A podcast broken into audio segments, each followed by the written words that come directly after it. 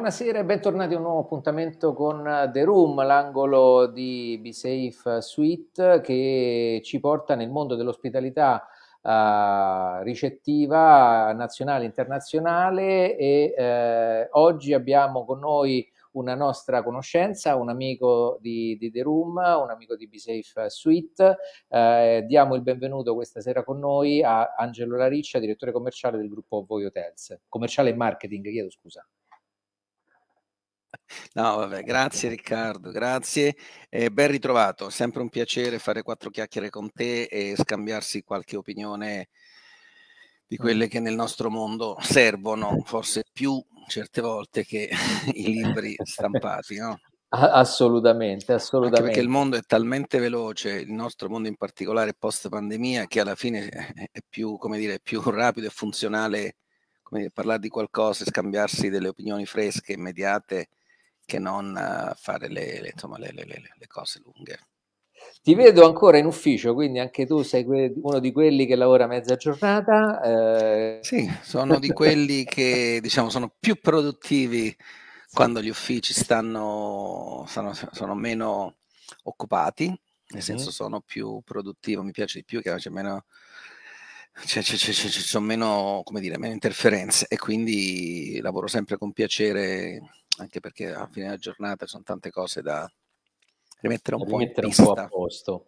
Allora, io so che ci sono delle grandi novità dall'estate, anche se ci siamo uh, sentiti che eravamo quasi in apertura, se non ricordo male, ci yes. sono delle grandi novità nel mondo di Voi Hotels, uh, soprattutto per uh, delle nuove aperture in destinazioni importanti.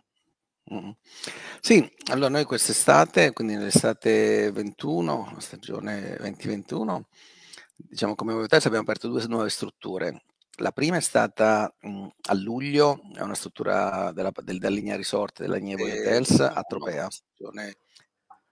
Mm. E mentre invece subito dopo, quindi sempre in estate, ma a fine agosto, per la parte, diciamo, nella nostra linea di prodotto 5 Stelle, la parte luxury, la parte upscale, abbiamo aperto, abbiamo inaugurato il nostro albergo a Venezia, un 5 Stelle, che di Dio nuovissimo, uh-huh. fatto da un architetto designer di fama internazionale, è un prodotto davvero, diciamo che è uno di quei prodotti che ti fa piacere vendere perché è anche un po' più facile da vendere, no? Sai, quando Beh, ti diciamo... un bel prodotto nuovo, fatto bene, con un già con un, con, con un richiamo e con un'attrazione, e, lo ammetto, è anche un po' più facile. Certo, i periodi è, è anche più divertente. È anche sì, più divertente, per quanto, come ti stavo dicendo, questi non sono periodi in cui puoi dire che ci sono delle cose facili da fare, non che prima ce ne fossero, ma sicuramente, uh, sicuramente adesso insomma, è un po' più articolato, ecco, va un po' come al solito, settato un po' il tutto fine agosto. Ci, ci, racconti un po' questo prodotto? Che, che tipo di, di, Abbiamo detto Venezia, quindi immaginiamo uh, nella fascia Luxury, quindi un prodotto upscale sicuramente. Sì, sì, un 5 stelle, 5 stelle lusso, la zona arsenale, 66 camere, quasi tutte suite, quindi abbiamo ridotto l'inventory potenziale di 80 per farne 66, ma farle un po' più grandi, chiaramente per la clientela internazionale, clientela che soggiorna più notti a Venezia, quindi che ha necessità di avere uno spazio un po' più grande, un armadio un po' più grande e anche una vivibilità della stanza, perché insomma su quel posizionamento chiaramente ha necessità di quel tipo di prodotto. Il servizio chiaramente è un servizio tarato a 5 stelle, le esperienze che insomma noi promettiamo di vivere nella nostra struttura sono esperienze legate da un lato al territorio e all'italianità e dall'altro a tutto ciò che circonda poi la, la città, quindi Venezia dal punto di vista appunto lagunare, dal punto di vista uh, della parte anche un po' più particolare e segreta e tra virgolette meno turistica, no? perché essendo un albergo che ha dei, mm, come dire, dei chiostri centrali, quindi de- de- degli spazi, dei giardini centrali, permettono di essere al centro di Venezia, ma in un'oasi, tra virgolette, un po' lontana dai flussi dai flussi turistici, quelli un po' più chiassosi, legati uh-huh. a bancarelle, legati a torpedoni, Beh, a gruppi. Diciamo, diciamo, che fondamentalmente come concetto uh, non si distanzia tantissimo dal Donna Camilla Savelli. No, fanno parte esattamente della stessa collezione che casualmente abbiamo chiamato Retreats. Uh-huh. Retreats è una declinazione, B-Retreats è il termine completo ed è una declinazione che devo dire ormai è sempre più uh, utilizzata anche dai grossissimi brand, una specie di subsegmentazione, di declinazione no? di, di prodotto che va appunto a caratterizzare quelli che sono oasi e comunque ville, mh, mhmm, prodotti un po' ritirati, ecco, che è il caso appunto di Donna Camilla Savelli, esattamente quello come lo dicevi tu, e Venezia è esattamente nella stessa linea, perché ripeto, è in centro città, ma al tempo stesso con questi giardini interni, un orto botanico in interno che permette insomma di dare sfogo anche un po' alla fantasia dello chef quando deve insomma lavorare un po' delle materie prime. Eh, quindi anche quindi la parte ristorativa, c'è un ristorante all'interno. Molto importante perché comunque ha una, dire, un'apertura sulla piazza e quindi mm. chiaramente serve sia la parte alberghiera ma soprattutto la clientela esterna, la clientela turistica, quindi anche lì abbiamo fatto un progetto ad hoc di altissimo livello, ma lato comunicazione separato dall'albergo, quindi con un suo sito internet, con dei propri profili social media, perché chiaramente viaggia su un binario parallelo rispetto a quello dell'albergo. Quindi l'albergo fa una partita, il ristorante... service dell'albergo, ma allo stesso tempo... È una, bi- è una business unit, esatto, è una business okay. unit staccata sostanzialmente. Eh, e, e abbiamo scoperto, io particolar- sono particolarmente interessato a questo aspetto, uh, di un esperimento che avete fatto in apertura con questa uh, struttura. Vale a dire c'è un, uh, io lo auspico da tantissimo, un avvicinamento del mondo turistico ricettivo al mondo della blockchain, che purtroppo molto spesso c'è ancora tanta paura, no? De, si parla solo di bitcoin, di quello che eh, ti possono sì. fregare, ti rubano i soldi e quant'altro. Mentre eh, Voi Hotels credo che sia un pioniere in questo, in questo aspetto, ha approcciato il mondo delle non tangible uh, token. token. Eh, Esattamente. Ci un attimino come ti è venuta l'idea e, e, e soprattutto cerchiamo di capire come funzionano un pochino questi NFT. Allora, uh, in parole molto povere e da profano a semiprofani o a magari chi ne sa più di me. Uh, diciamo lo sviluppo è stato duplice. Da un lato mh, mm, la necessità e volontà a livello di gruppo, quindi di gruppo Alpitour, Voitel fa parte del gruppo Alpitour, di uh, come dire, percorrere questa strada delle cripto o comunque delle blockchain, della blockchain. Uh-huh. E quindi la volontà da parte dell'intero gruppo di uh, sperimentare qualcosa di simile.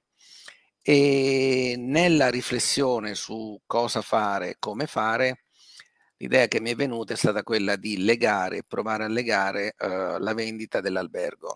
Considera Riccardo quello che hai detto tu prima, che è stato il primo caso al mondo. Noi quando l'abbiamo immaginato e provato a disegnare, mh, mm, sì, sapevamo che in, sicuramente in Italia, boh, in Europa, chissà chi l'ha fatto, Paris Hilton partecipa di là, quell'altro ha comprato degli NFT, però eh, non sapevamo fossimo uh, i primi al mondo, cioè lo immaginavamo, però non avevamo fatto le ricerche tutte di dettaglio. Per fartela breve, comunque, in cosa è consistito? Abbiamo messo, abbiamo unito all'NFT, cos'è l'NFT? Tu l'hai spiegato, l'acronimo non fungible token, quindi è un qualcosa di virtuale. Nel caso specifico, per far capire un po' in maniera molto spicciola e semplice, è come se fosse un'immagine, un qualcosa di virtuale, appunto un'immagine virtuale che tu compri. Molto spesso è un'opera d'arte, molto spesso è un'opera d'arte unica, e si basa molto anche sulla fiducia, sulla fiducia che l'acquirente non lo rivenda modificato, cioè io ti vendo un non fungible token, quindi una JPEG, un'immagine, quello che sia un'opera d'arte di tua proprietà, tu quindi sei possessore virtuale di questa opera d'arte. Cosa abbiamo fatto noi in più lato albergo? Ci abbiamo costruito sopra una, un'attività, cioè abbiamo venduto una notte d'albergo, quindi una notte in suite con una cena, ma non una notte qualsiasi, Riccardo, la prima notte, quindi l'albergo apriva a fine agosto, 27, mi sembra 27 agosto, noi abbiamo messo in vendita la suite per la sera precedente. Uh-huh. Quindi a disposizione totale di chi la comprava. chiaramente le due cose erano Quindi collegate. Tutto, l'al- cioè, tutto l'albergo era a disposizione di questo cliente? Certo, perché la vendita ufficiale da canali online e offline partiva dal giorno successivo, quindi giorno successivo. Quindi mh, mm, il, mh, il succo della sostanza era il fatto di vendere sì l'NFT, che è stato quindi pri- il primo esperimento, come ti dicevo, al mondo di questa um, opera virtuale uh, grafica um, detta in maniera per far capire uh, a tutti un, un'immagine, un JPEG, ecco, chiamiamolo così, che però era collegata quindi al soggiorno e pernottamento.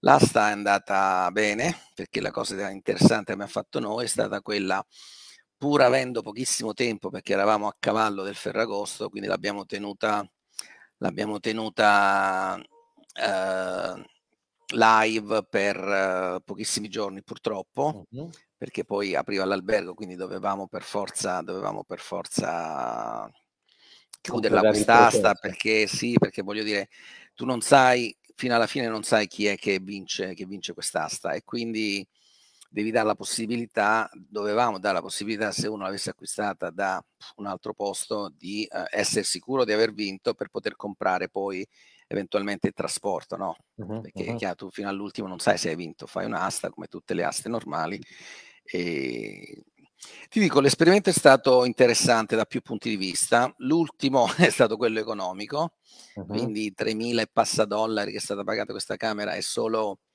un aspetto per carità, no, no, no, fa, fa, meglio Sicuramente, 300.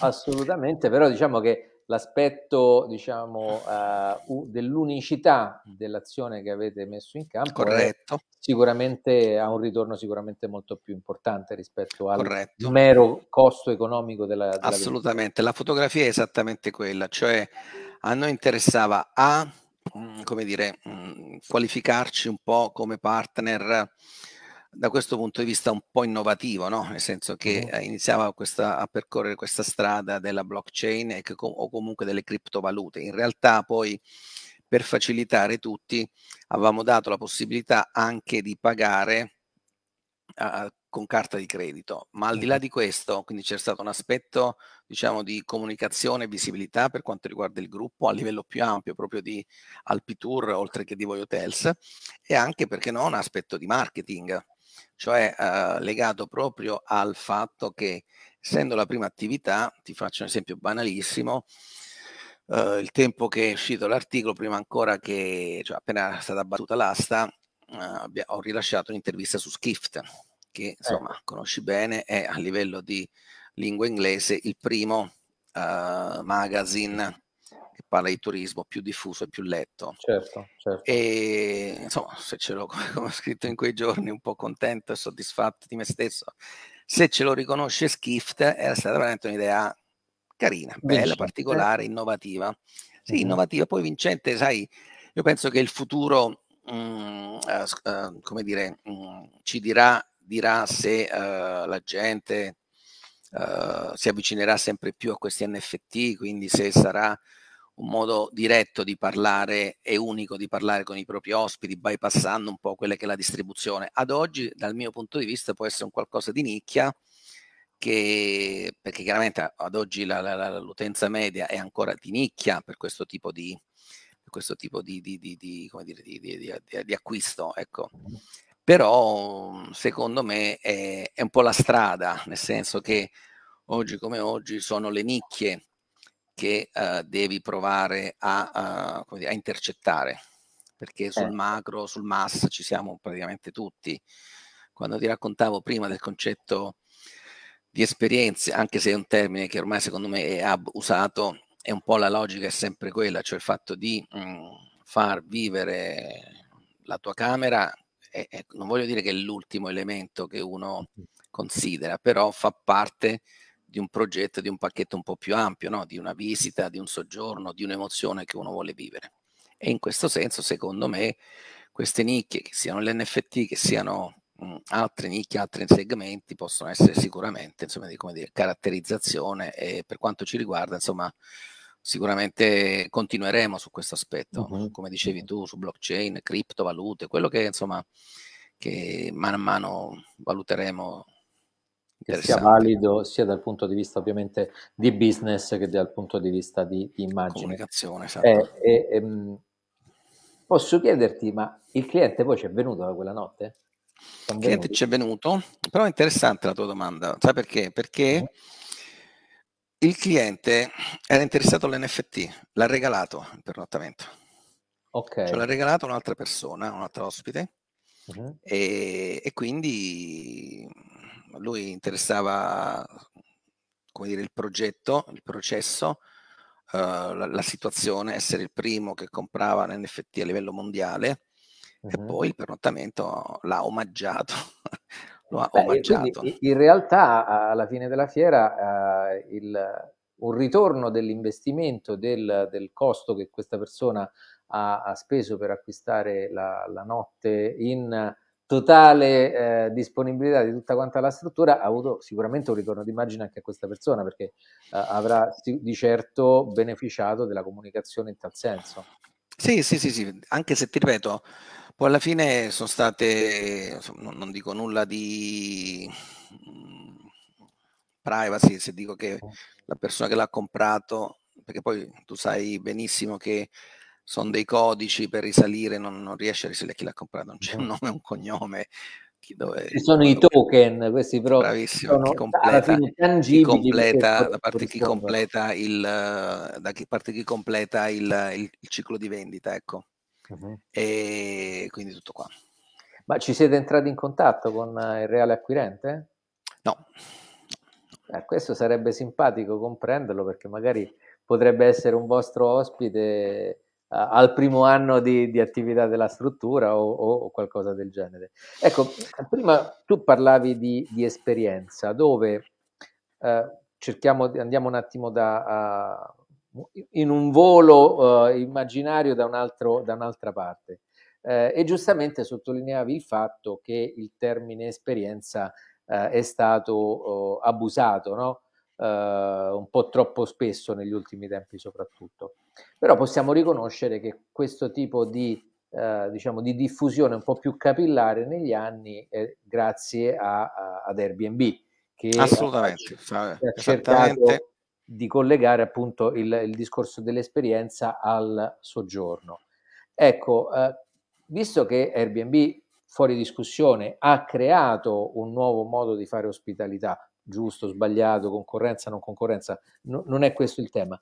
Eh, oggi però vediamo che Airbnb si sta avvicinando sempre di più al modello eh, di eh, booking, no? perché eh, sta eh, abbandonando il, il, progetto commissionale eh, che vedeva la commissione un po' più pesante all'ospite e un po' più leggera all'host, quindi chi eh, si avvicina con una, una pseudo professionalità gli viene addebitato di più. Sta, si sta aprendo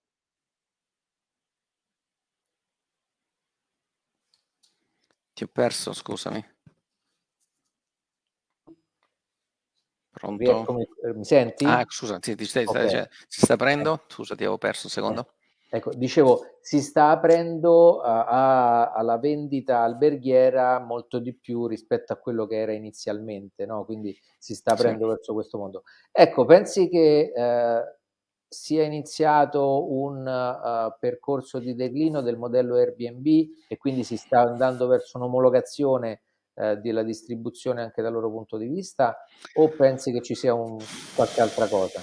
Senti, dico sinceramente non lo so, ti faccio due considerazioni soltanto. La prima è che dopo che uh, è corretto quello che hai detto, cioè uh, Airbnb è il primo che lancia esperienze uh-huh. sul sito.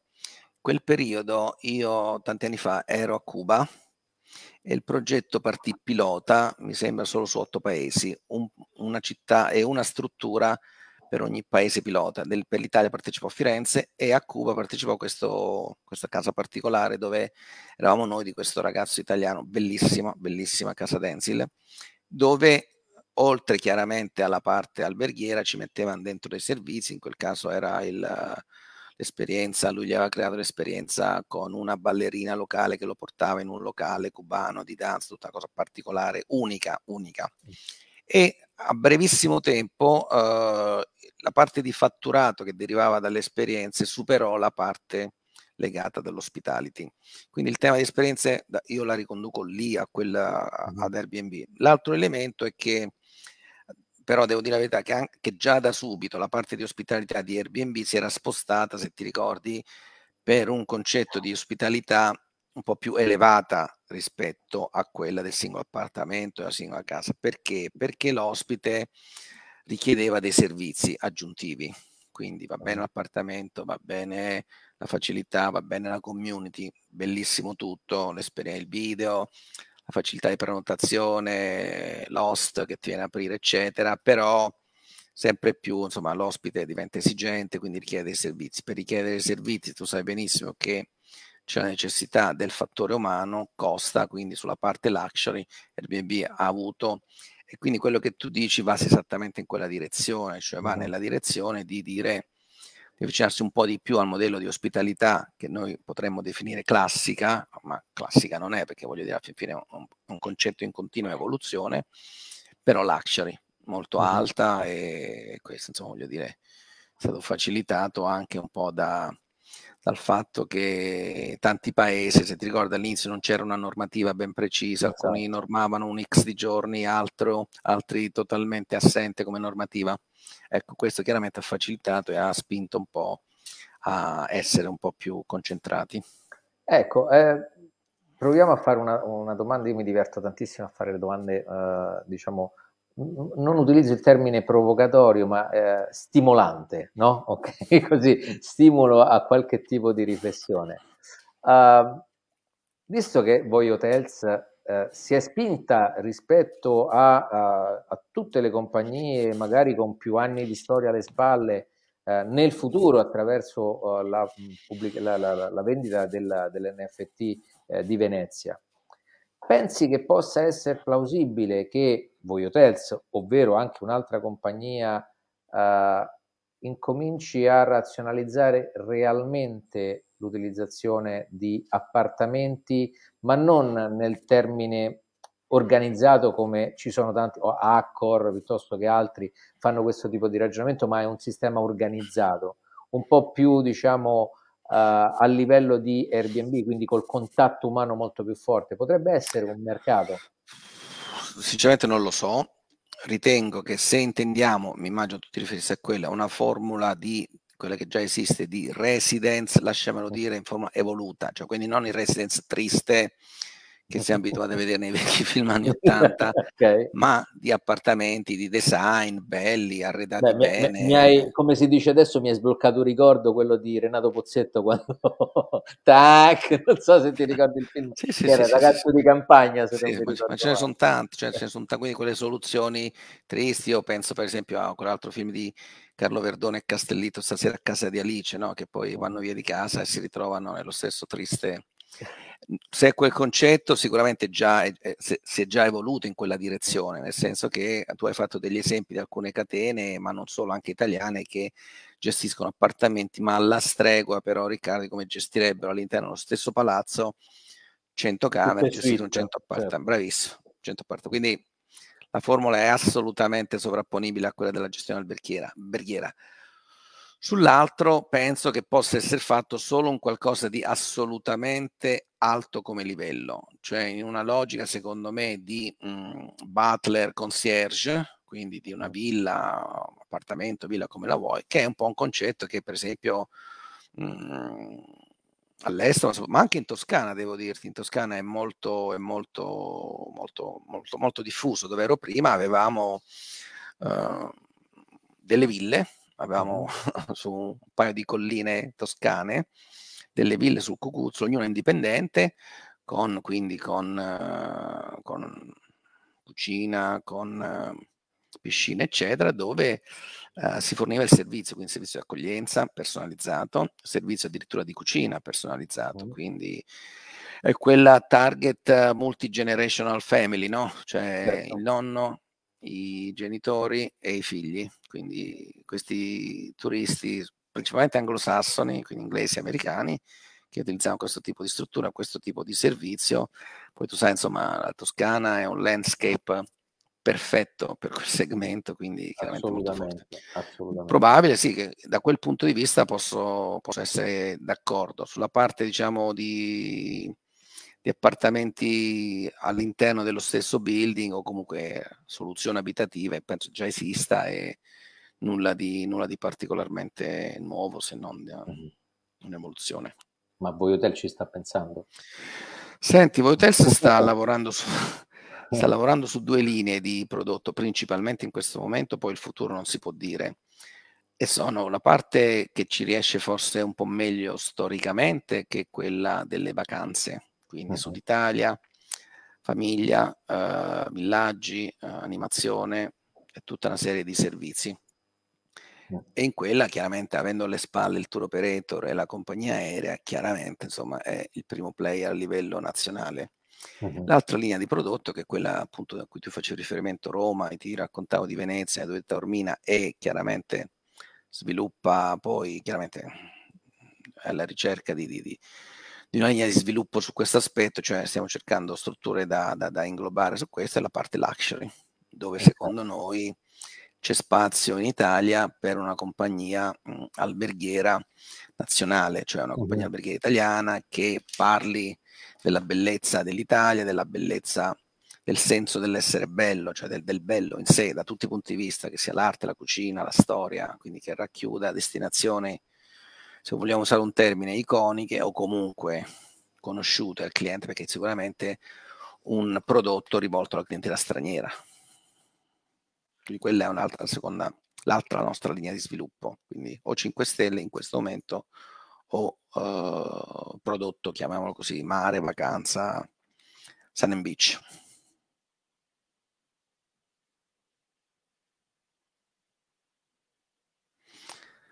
Ti vedo freezed, non so se tu... Ok, ti ah, ecco. risento, ok. E eh, niente, ci sta qualche connessione oggi che non funziona tanto bene. Esatto. Allora, eh, eh, dicevo, parla, parlavi prima di eh, clientela straniera. Ecco, um, stiamo rivivendo nuovamente alcuni momenti di tensione relativi all'incertezza del futuro, che cosa accadrà nelle prossime settimane che, si, che, ci avvicinano al Natale. Uh, però abbiamo visto che fortunatamente la, la, il periodo estivo è stato abbastanza interessante, il periodo sì. uh, autunnale anche per le destinazioni di città d'arte, quindi eh, Roma, nel caso vostro anche Venezia, ha dato i primi segni importanti di ripresa. Eh, come eh, registra Voi Hotels il traffico straniero? Rimane ancora, ovviamente nelle città d'arte, quindi Venezia e Roma, rimane ancora molto uh, centralizzato in Europa o si cominciano a vedere eh, nuovamente le, i clienti oltreoceano? Senti, allora noi mh, mm, in alcune nostre strutture l'analisi dell'anno appena passato ci ha detto che in una struttura in particolare il primo mercato dopo l'Italia è stato quello statunitense, legato principalmente poi a uh, un mix sia di individuali che di gruppi, perché chiaramente il gruppo ha viaggiato in una maniera un po' più facilitata rispetto all'individuale. Uh, fino a stamattina, prima, fino alla news del Super Green Pass, di cui ti dicevo prima off the records, sto ancora cercando di, di, di leggerlo, di capire insomma come e se che impatto potrà avere. Uh, ti, ti, ti, ti, ho detto che paradossalmente l'Italia in questo momento mh, mm, mh, mm, all'estero è vista come, come dire, una delle poche destinazioni un po' più protette. Questo te ne do conferma perché insomma i trend di prenotazioni ci, ci, ci portano a dire questo, sia lato Italia sia lato clienti stranieri. Uh, questo perché tu sai benissimo che in Inghilterra sì, risultati positivi, però per entrare è, uh, devi prenotare il tampone, farti trovare, ti vengono a, a fare il tampone, devi dare un indirizzo, quindi è un po' più difficoltoso. Io ho fatto una vacanza settima, due settimane fa all'estero e c'è questa storia dei tre tamponi, due, uno in uscita, uno rientro, un altro rientro in Italia, cioè è ancora un po' articolato, per carità giustissimo, prima di tutto la, la, la sicurezza eccetera, però... Sì è chiaro che uh, questo solo per, per gente che ha Green Pass, quindi Green Pass, tamponi per preservare, eccetera. E l'Italia da questo punto di vista sicuramente è uno dei paesi più attractive in questo momento a livello europeo, a livello europeo perché, ripeto, della Germania se ne sente parlare, dei paesi dell'est uh, lasciamo stare, mm, e il resto insomma poi alla fine quando parli di Venezia e Roma li confronti con Parigi, li confronti con le capitali europee alla fine, quindi alla fine secondo me l'Italia ha un'attrattività in questo momento molto più forte.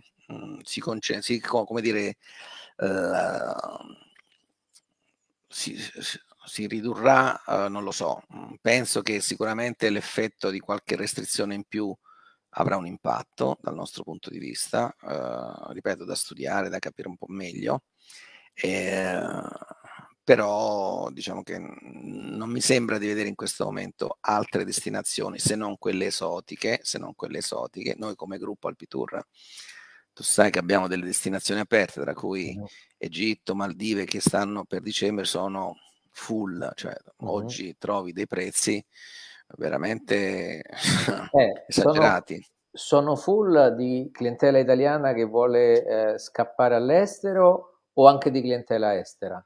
Senti, noi vediamo il lato Italia perché come gruppo ci occupiamo di outgoing in particolare mm. e ti posso assicurare, monitorando un po' i prezzi, cioè il nostro gruppo sulla parte degli aerei, appena riaperto destinazione Egitto, è partito con tre voli settimanali, cinque voli settimanali, sette raddoppio dei voli settimanali eh, sulla stessa destinazione, che sia da Verona, da Roma, da Milano, perché la richiesta è alta. Io quando, uh-huh.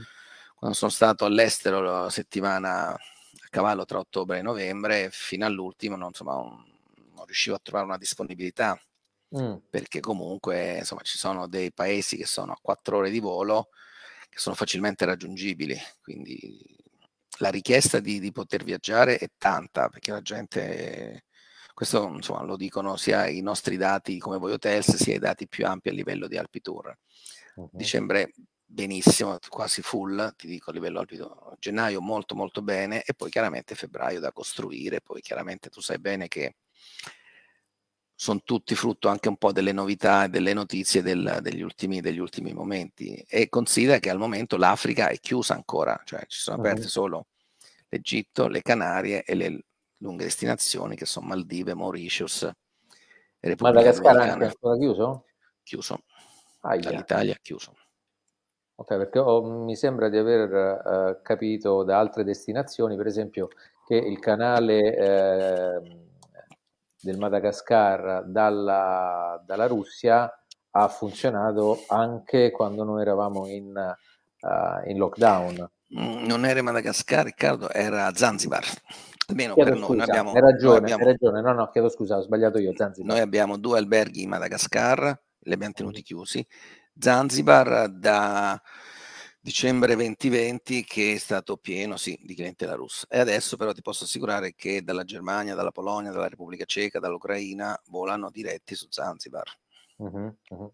Quindi, eh, quindi bisogna, bisogna, bisogna, prendere il meglio di quello che ci sta lasciando questo disastro della pandemia. Quindi eh, fortunatamente mi sembra di capire che la stagione estiva abbia un po' funzionato come eh, quando ci fu la primavera araba, no? che eh, ovviamente gli italiani non andavano più nel Nord Africa o in Egitto, ma riscoprivano le nostre mete eh, che eh, probabilmente anche a livello di, di destinazione sono di certo più, più, attraenti, più attrattive. ci voleva una pandemia, a tuo avviso, per far riscoprire l'Italia agli italiani?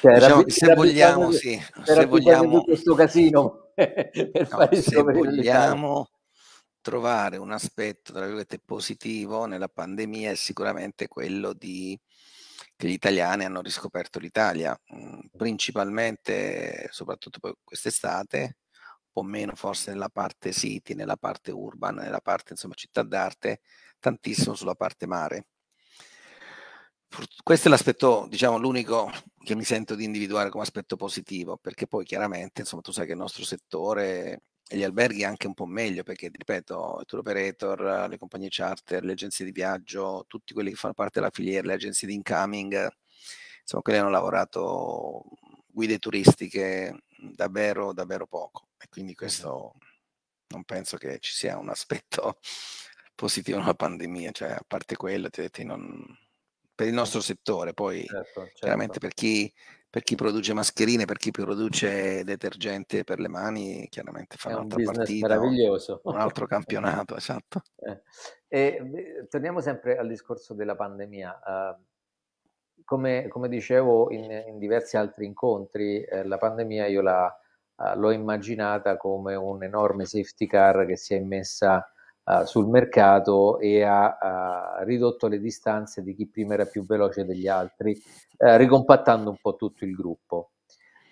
secondo te, dal tuo, dal, tuo, punto di osservazione per le strutture Alpitour, ma anche per la tua conoscenza del mercato turistico ricettivo, ne abbiamo approfittato per rimetterci un po' in carreggiata e quindi magari eh, ridisegnare un po' quelli che sono i servizi eh, quelle che sono le strutture magari un po' vetuste, ovviamente non dal punto di vista di voi hotel, ma dal tuo osservatorio un po' più ampio su tutto il, il mercato che hai potuto conoscere. Senti, sicuramente mh, mm, qualcuno uh, ne ha approfittato, nel senso che ha colto il momento della pausa per fare determinate attività. Uh, diciamo che uh, se, se, se, ricordo bene, insomma, la parte degli incentivi eh, fiscali in particolare per ristrutturazione, eccetera, non è arrivata subito come invece eh, per la parte legata alle, alle abitazioni private. Uh, quello che vedo io, ti dico molto sinceramente, vedo ancora, uh, almeno leggendo anche un po' sui giornali, eccetera, che chiaramente chi aveva un po' di struttura un po' più grande mh, mm, per tirare avanti e per, quindi per superare questo periodo si è rialzato o si sta rialzando o comunque si è rimesso sul mercato. Ma tante, davvero, sono tante le strutture che invece nel 2020 non hanno riaperto, nel 2021 hanno aperto molto molto in ritardo, oppure in alcuni casi, insomma, ti posso assicurare che dal punto di vista del mercato c'è stata e c'è una grossa vivacità da questo punto uh-huh. di vista, sia per strutture diciamo di città, sia per strutture non di città, quindi per la parte, perché chiaramente singolo, il singolo non ha la forza, la capacità di una catena, di un gruppo, e quindi per quanto possa rinegoziare, nel caso fosse in affitto, per quanto possa rinegoziare con il proprio collaboratore personale, con la cassa integrazione, eccetera, però tu sai benissimo che, insomma, che quando ti mancano gli introiti di una stagione, di due, due stagioni, cioè tu pensa solo alla montagna dell'anno scorso, che con pochi giorni di anticipo ha saputo non che non si riapriva e quest'anno... Una bella botta. Una bella bravissimo, botta. bravissimo, se ti ricordi con pochissimi giorni di anticipo, quindi personale assunto, materiale preparato, eccetera, e, e, e quest'anno il punto di domanda, il punto di domanda Riccardo c'è ancora perché... Perché il tema vero è questo, cioè l'incertezza, la difficoltà di programmare a X mesi, sia certo. per chi fa il nostro lavoro, ma devo dire anche per il turista e per l'utente medio. Io non ti nascondo, una settimana prima ho prenotato, ho prenotato il World Travel Market a Londra, una settimana prima, quindi... Cosa una... che sarebbe stato impossibile in altri Bravissimo. momenti Eppure ti dico andavi, che momento... andavi a Edimburgo riuscivi a trovare spazio. Eppure ti dico che nonostante questo, nonostante abbia preso perché con sette giorni abbastanza tranquillo a prendere la tariffa non rimborsabile, poi c'è stato il volo spostato e annullato, poi c'è stata la, la, la, difficoltà del, dell'impostazione dei tamponi come l'hanno organizzata in UK e quindi alla fine ci siamo trovati a due giorni data, a tre giorni data a riorganizzare cambiare tutto. E questo con sette giorni d'anticipo, tu capisci bene che non si può organizzare, uno non si può programmare una vacanza in serenità e in tranquillità. E quindi noi da questo punto di vista agevoliamo i nostri, certo. i nostri clienti, nel senso che offriamo cancellazioni gratuite, oppure pacchetti con l'assicurazione inclusa, oppure, oppure, cioè cerchiamo di metterci al punto di vista del cliente, farlo stare tranquillo e quindi di guarda, senti tranquillo, prenoti, se non prenoti ti ridiamo i soldi, uh-huh. se prenoti non puoi partire puoi comprare un pacchetto con un minimo un euro in più di assicurazione, tutta una serie insomma di... di, di, di... Quindi diciamo che da, si è affiancata nella vostra strategia commerciale, come abbiamo detto anche nel, in altri incontri con te, uh, in modo abbastanza importante il supporto di B-Safe Freight. No?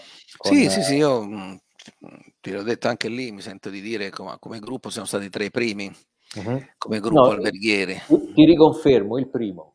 ah, ok, mi fa piacere.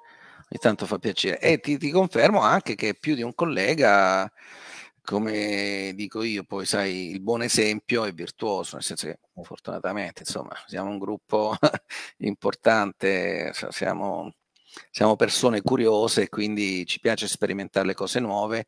Non ti nascondo che più di un collega, ma te l'avevo detto forse anche la volta precedente, ci ha contattato, mi ha chiamato, ha chiesto feedback, uh-huh. uh, punti di forza, perché l'ho fatto, insomma, eccetera. Quindi quando è così, Riccardo, indirettamente capisci che stai percorrendo una strada, esatto, che sei sulla strada giusta, no? Cioè, se, come ti dicevo prima, se Skift ti, ti fa un'intervista e ti chiama, ti riconosce determinate cose, se i colleghi, i colleghi di cui tu hai stima ti dicono come mai fai questo, ci sto pensando anch'io, eccetera, ti fai un gruppo di idee che effettivamente certo. forse insomma la macchina la stai guidando in una determinata direzione, direzione, nella direzione in un determinato modo, certo. esatto. esatto. Ecco, prima parlavi di eh, di grossa incertezza che c'è sul mercato, eh, che sperimentato, avete sperimentato voi in prima persona per il World Travel Market, ma che diciamo è un eh, comportamento che man mano che passa il tempo credo che sia sempre più assodato da parte del, del mercato in genere, che è quello di eh, prenotare sotto data, quindi con una booking window molto ristretta e conseguentemente anche da parte di chi è operatore nel settore una uh, maggior difficoltà, se non a volte impossibilità, nella programmazione, nella definizione delle, eh, dei propri, eh, del proprio business. Ecco, quindi il segnale che un, il mercato sarà totalmente diverso rispetto a prima già lo abbiamo tangibile. Ma a tuo avviso, eh, che tipo di cliente ci dobbiamo attendere per il post pandemia? Che tipo di esigenze andrà a, a ricercare il nuovo cliente? Senti, io penso che sicuramente il cliente è molto più informato, sarà molto più informato, il cliente sarà più esigente dal punto di vista della sicurezza, del safety, dal punto di vista, da tutti i punti di vista, quindi sia della pulizia della camera, sia dei trattamenti, se sia bed and breakfast, half board o comunque o quale altro sia, sia per la parte mais, ovviamente, quindi sicuramente un cliente molto più informato, un cliente molto più esigente. Diciamo che se ma la riflessione che facevo, la riflessione che facevo è che eh, io come linea di pensiero, come strategia di pensiero di vendita, sono anti-last minute, cioè sono first minute tutta la vita, come strategia. Poi uh-huh. ci sono delle eccezioni eh, che lascio il tempo che trovo. Credo che mh, mm, con questa pandemia mh, mm, i ragazzi, i, i, bravi revenue manager mh, mm, hanno capito, se l'hanno capito, hanno capito che eh, ancora di più bisogna spingere su questo aspetto del first minute e anzi sul penalizzare, tra virgolette, penalizzare il last minute, cioè eh, dobbiamo, ormai lo fanno tutti, cioè Trenitalia diciamo su questo ha fatto scuola, Ryanair l'ha, l'ha creato, poi noi l'abbiamo come dire implementato, ma insomma Trenitalia penso sia anche Un ottimo esempio. bravissimo all'utente medio che se vuoi fare Roma-Milano lunedì mattina o ti organizzi per tempo, altrimenti paghi club salotto. E quindi io penso che dal nostro punto di vista uh, i revenue manager o comunque chi gestisce i pricing, le strategie, eccetera, debba o abbia imparato in questi mesi a vivere con le ginocchia che gli tremano fino a due o tre giorni data, cioè nel senso quei flussi quei, ti ricordi quei grafici che ti facevano vedere la booking window, la crescita, alzo, abbasso, eccetera, uh, sono molto più piatti e si alzano nell'ultimo momento proprio, cioè alla fine. Certo. E quindi quelli bravi, quelli svegli, quelli attenti sono consapevoli di questo e quindi sono bravi a raccogliere la domanda quando poi la domanda mh, mhmm, comunque arriva, perché in, certo. in, come dire, in mancanza di condizioni particolari o di difficoltà particolari, comunque la domanda arriva, arriva più sottodata, arriva con una flessibilità di tipo differente, ma comunque arriva. È chiaro che se sei bravo a intercettarla in quel momento in cui la domanda sta salendo, è chiaro che, insomma, ti faccio un esempio banalissimo, siamo a novembre, cattivo tempo, pandemia, eccetera, albergo aperto da due mesi, ma i weekend da noi sono full. Ora, è chiaro che siamo a novembre, mm, e quindi eh, i, i revenue hanno capito, imparato che all'interno della stagione, all'interno della bassa stagione, tu mi dirai sì, ma Venezia, weekend, sì, ma non è scontato con, con la certo, clientela certo. italiana, non è scontato a tre giorni data, non è scontato nulla, quindi queste cose o le impari uh, leggendo i dati, studiando i numeri, i pace, tutti i ritmi di prenotazione, altrimenti rischi di riempirti di mondezza. diciamo, di riempirti per il gusto di dire ho fatto 98% occupazione su una camera libera, ma non è... Eh non è il nostro qua... lavoro, ecco, cioè non è quello che ci piace. Diciamo fare. che quando si riusciranno a pagare gli stipendi con le percentuali di occupazione, allora probabilmente questa sarà la strada giusta. Ecco, mi, mi eh, prendo l'occasione che mi è arrivata appena una notizia relativamente a quello che dicevi sul Green Pass, è confermato che per chi entra nelle strutture ricettive è obbligo il Green Pass e, e il Green Pass eh, sarà rilasciato soltanto a chi è vaccinato o ha subito già il, il COVID. COVID. Quindi i tamponi saranno validi solo e esclusivamente per recarsi al lavoro e quindi dovremmo un attimino, ecco, a proposito di revenue manager, dovremmo adesso riadeguarci. Ti ho detto lo voglio studiare perché qualcosa tra le righe era, mi era arrivato, insomma, non, non l'avevo ancora letto, però insomma avevo sentito, no, insomma, quindi da studiare. Eh, ci, hanno, ci, hanno, appena dato conferma di questo tramite dei, dei canali interni nostri. Ecco. Eh, bene, quindi mh, mm, abbiamo fatto pure una notizia in anteprima, benissimo. Eh, The Room anche su, sul, sul, pezzo. Ecco, quindi eh, abbiamo detto che ci sarà una, un'attenzione particolare alla pulizia, un'attenzione particolare a, a a sanificare, eh, anche se anche questo è un altro termine che è stato abbastanza abusato eh, durante, durante, la pandemia, eh, ma eh, in realtà mi sembra di capire, mi sembra di aver visto che eh, i protocolli che sono stati tanto decantati dal governo per ciò che riguarda eh, la pulizia delle camere e ripercorsi un po' anche con il, il, i flussi che ha comunicato Federalberghi, eh, non si distanzino poi così tanto da quello che veniva fatto pre-pandemia a livello di pulizia. Quindi mh, a tuo avviso ci sarà un inasprimento di questo oppure eh, probabilmente in alcune situazioni ci sarà anche un declassamento perché molto, mi è capitato di vedere degli alberghi che erano ancora più strict eh, in precedenza rispetto a quello che poi è, è stato eh, decantato. No? Sì, sì, sì. Allora, diciamo l'elemento in più è stata la sanificazione, cioè quindi l'utilizzo di prodotti per la pulizia, uno, e per la sanificazione, due. E poi chiaramente sai bene tutti quei percorsi all'interno delle strutture guidati, il plexiglass, insomma, che ti dico una cosa simpatica, perché alla fine della fiera queste nostre strutture eh, che abbiamo aperto quest'anno, chiaramente noi le abbiamo aperte in format uh, anti-Covid, quindi uh-huh. con il plexiglass, con gli adesivi per terra, eccetera. Ma contestualmente noi avevamo la necessità di fare un servizio fotografico che insomma possa durare almeno due anni, tre anni. sì. e quindi togli, metti, sposta, lavora di, lavora di Photoshop, perché chiaramente la situazione che tu oggi vai a fotografare di una struttura, mascherine, eh, distanziamenti, eccetera, non è quella che poi speriamo sarà fra un anno, fra, sarà fra sei mesi.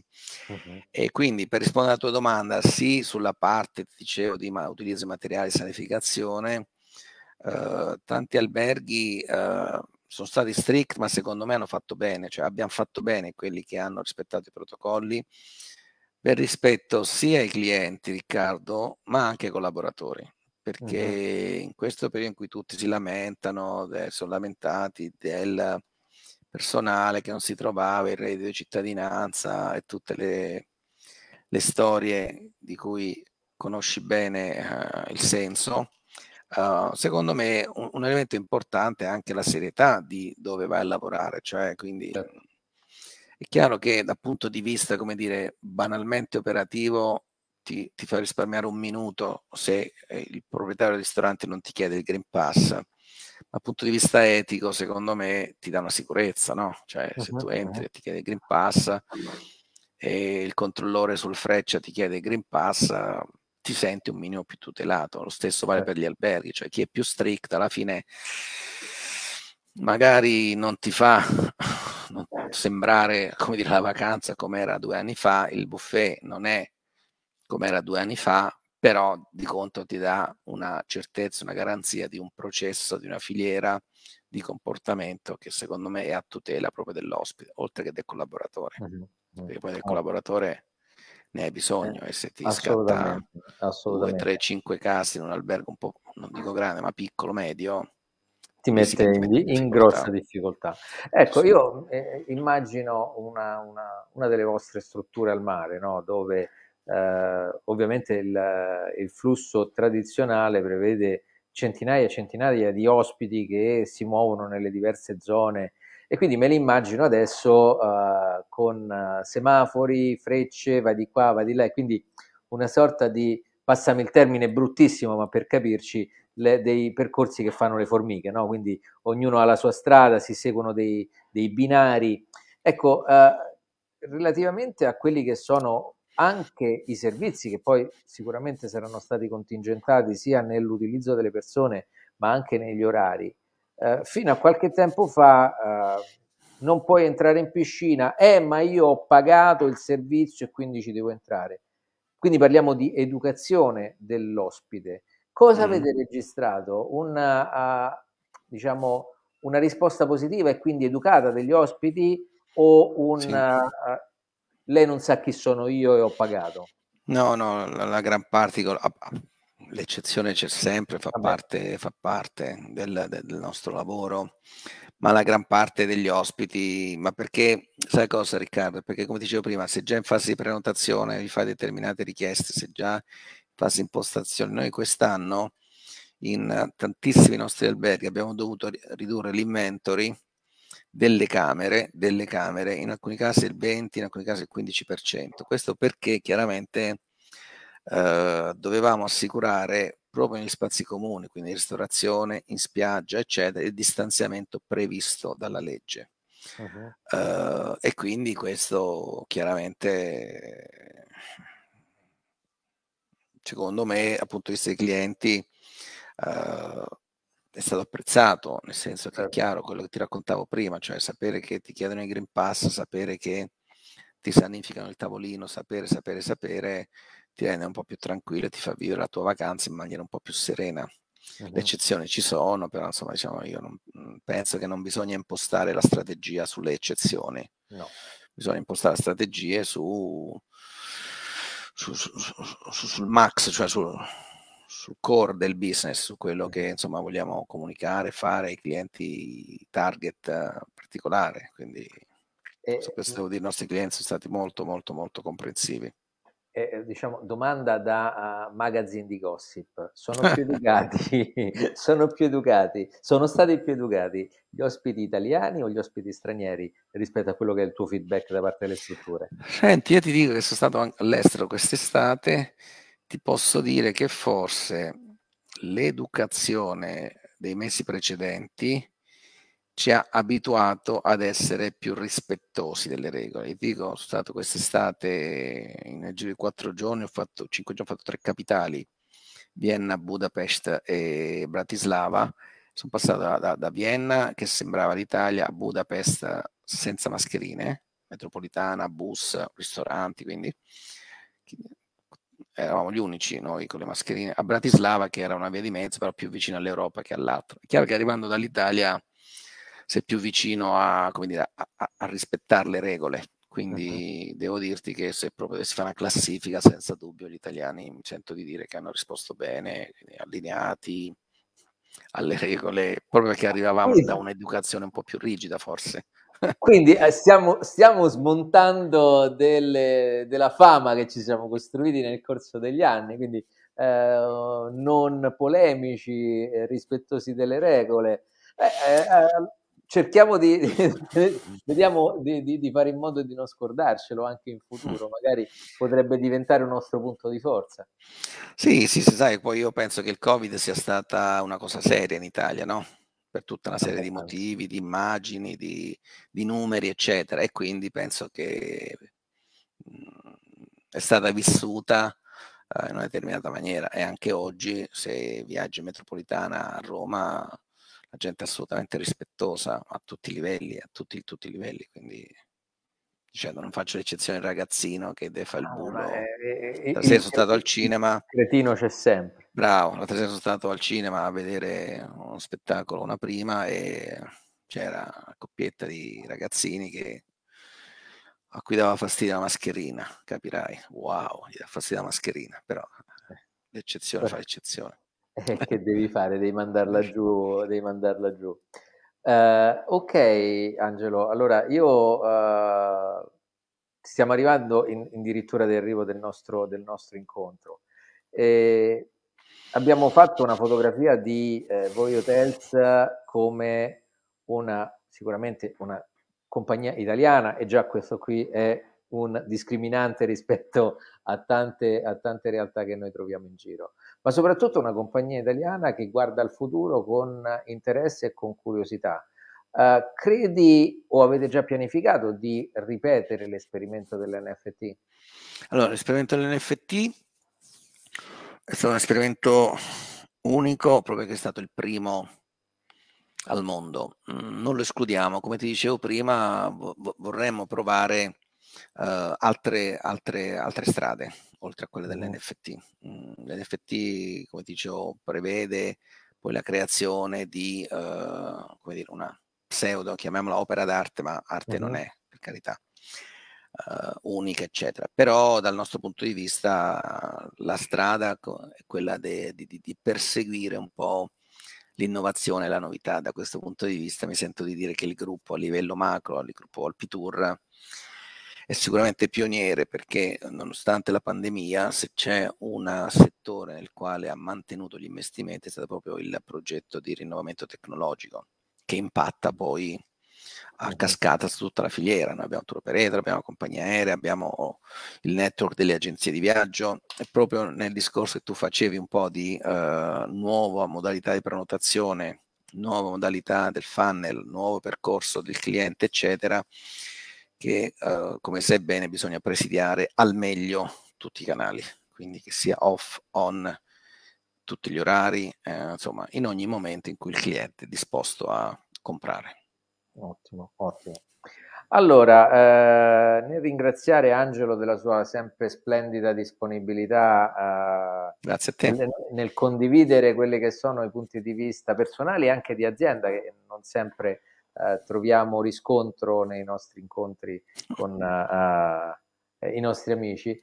Eh, vi volevo ringraziare anche per la puntata di oggi, per essere stati con noi, per essere stati con uh, BeSafe Suite, che velocissimamente ricordiamo uh, BeSafe Suite ha da poco cambiato il suo nome perché, perché ha implementato una nuova uh, soluzione. Uh, non c'è solo BeSafe Rate, che come diciamo prima con, con Angelo è un prodotto uh, con all'interno un'assicurazione che garantisce eh, l'albergatore eh, per l'immediato incasso e dall'altra parte garantisce anche l'ospite per poter rientrare in possesso del proprio denaro laddove eh, ci siano degli impedimenti al viaggio, abbiamo avvicinato anche un altro eh, prodotto che è BeSafe Pay, ovvero sia il, il gateway di pagamento verticale eh, del, del, mondo eh, al, degli albergatori e quindi della ricettività, che permette una serie di vantaggi nel suo utilizzo che operatori più tradizionali e più conosciuti non, eh, non garantiscono attualmente. Quindi